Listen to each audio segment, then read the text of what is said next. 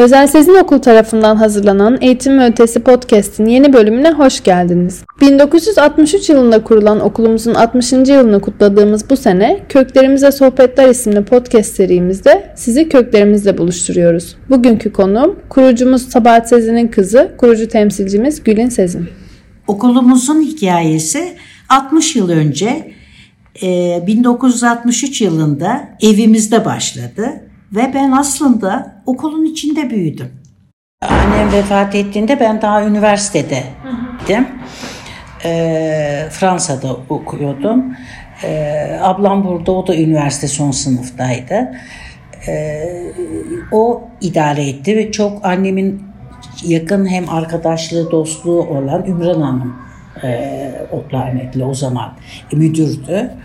E, onunla beraber e, işte bir sürü ben mezun olana kadar bir geçiş dönemi oldu. Ben daha mezun olur olmaz direkt işin başına geldim. Hatta geldiğimde yaz aylarında bile burada çalıştım. Hiç e, yaz tatili falan o zamanlarda yapamadım.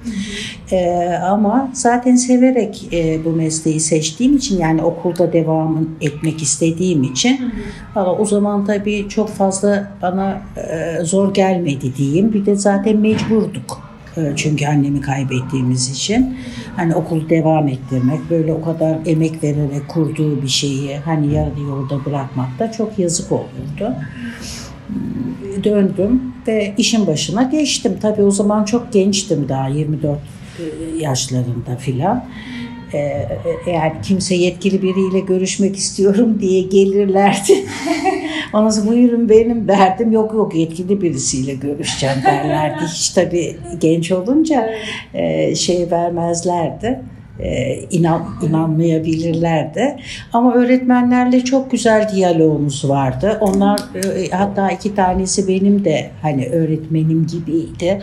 Çünkü ee, eskiden bizim okulda kurs da yapılıyordu. Hani kolejlere hazırlık gibi kurslar. Orada hani birlikte çalışmışlığımız da vardı. Hem onlara saygı ve sevgi çerçevesinde yani onların deneyimlerinden çok şey öğrendim. Ama hani böyle hep iyimser bakış açısı. Çünkü sahiden çok zor kendinden tecrübeli hani e, bu meslekte bayağı bir yere gelmiş kişilerle bu genç yaşında çalışmak çok zor. Ama işte ben de öğrendiğim şeyleri, psikolojik e, veya eğitim psikolojisiyle ilgili şeyleri onlara evet. anlatarak hani böyle yapılıyor, şöyle yapıyorlar, böyle yapıyorlar gibi onlarla paylaştım. Onlar da bana kucak açtılar diyeyim. Yani e, çünkü çok iyi bir diyalogumuz oldu ve seneler ilerledikçe tabii e, ben de daha olgunlaşarak e, işte, okulda büyüdüm. Sizin okulun geleceğini tasarladığınız sırada evet. dediğiniz gibi Ümran Hanım'la çalıştığımız zamanlarda Tabii. sizce bu eğitiminizin e, nasıl faydaları oldu okulumuza ve size?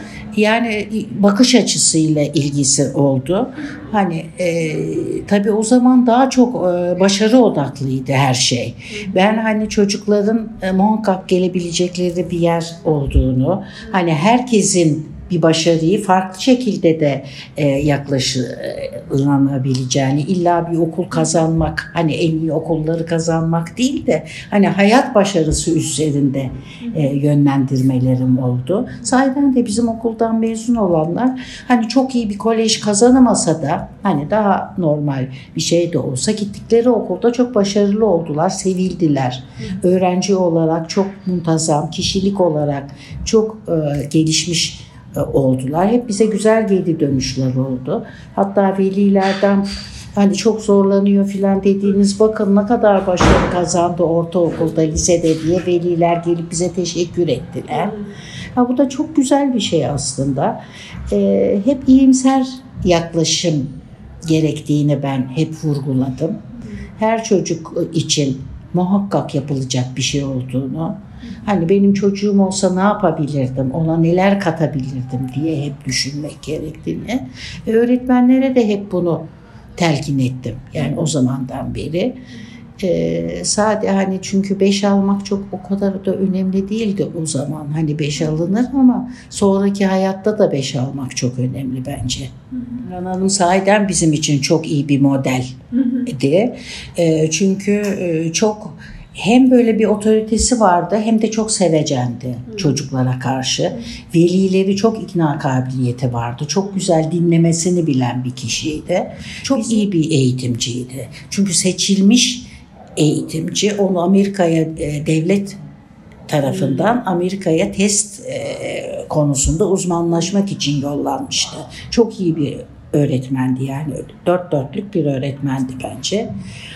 Yani onun talebeleri bence çok şanslıydı diye düşünüyorum. Bütün okuttuğu talebeler. Çocuğu seven bir kişi. Yani sarıp sarmalamayan bir kişiydi. Her zaman için. Peki Çekmeköy kampüsüne taşınmanız nasıl? Şimdi birden e, bu 8 yıllık eğitime geçtiğimiz zaman o bizim binamız kesinlikle yeterli gelmedi. Çünkü hani bir sene bile kurtarsak ama ondan sonraki şeylerde e, muhakkak başka bir bina gerekiyordu. Ona göre spor salonuydu şeydi yani daha büyük mekanlar. Çünkü çocuklar da büyüyor. Evet. daracık bir yerde onlar olmayacaktı. E, arazi yani şey aramaya başladı. Yapı izni olan. Çünkü yapı izni yoksa başaramazdık. E, onu çıkarmak, işte şey yapmak, izinleri almak. Valla onu Pelin Hanım e, şey başardı diyeyim. Çünkü gezdi artık bütün emlakçılarla şeylerle nereleri gezmediğimiz yer kalmadı. Sonunda burası bulundu. Yani onlar da işte o, o tavsiye etti, bu söyledi filan. İşte oraya gittik yok burada gerilim hattı var olmaz dedik. Hı hı. Oraya gittik yok burada da şey e, arsa tapulu olmaz dendi. Neyse burası bulundu sonra.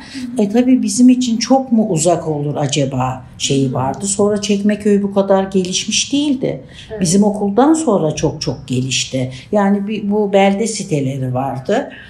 O, inekler falan geziniyordu yani ilerlerde e, şeylerde. Ondan sonra acaba dedik hani nasıl gidiş geliş olacak ama çok orta bir yerdeydi.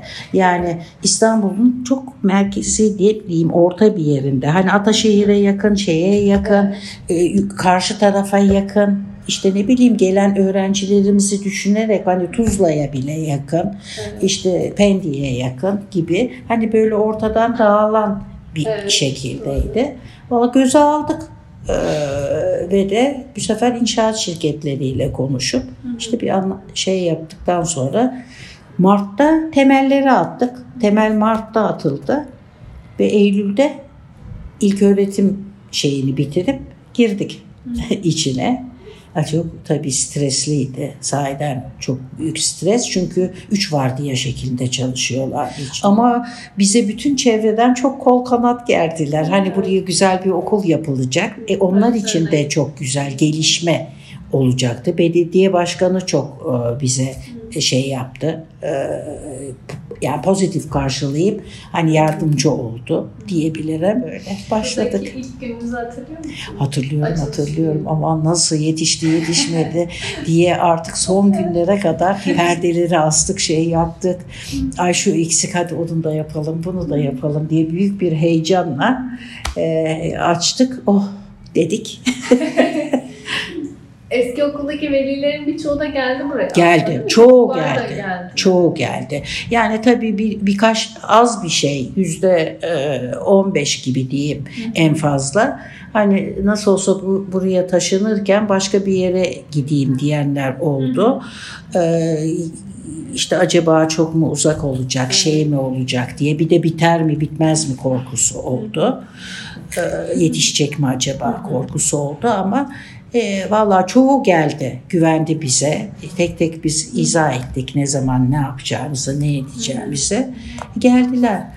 Hatta dışarıdan da öğrenci aldık. Çünkü bizim 170 öğrencimiz vardı. Burayı 315 öğrenciyle açtık. Bu da çok güzel ve başka okuldan toplu gelmek isteyenleri kesinlikle kabul etmedik.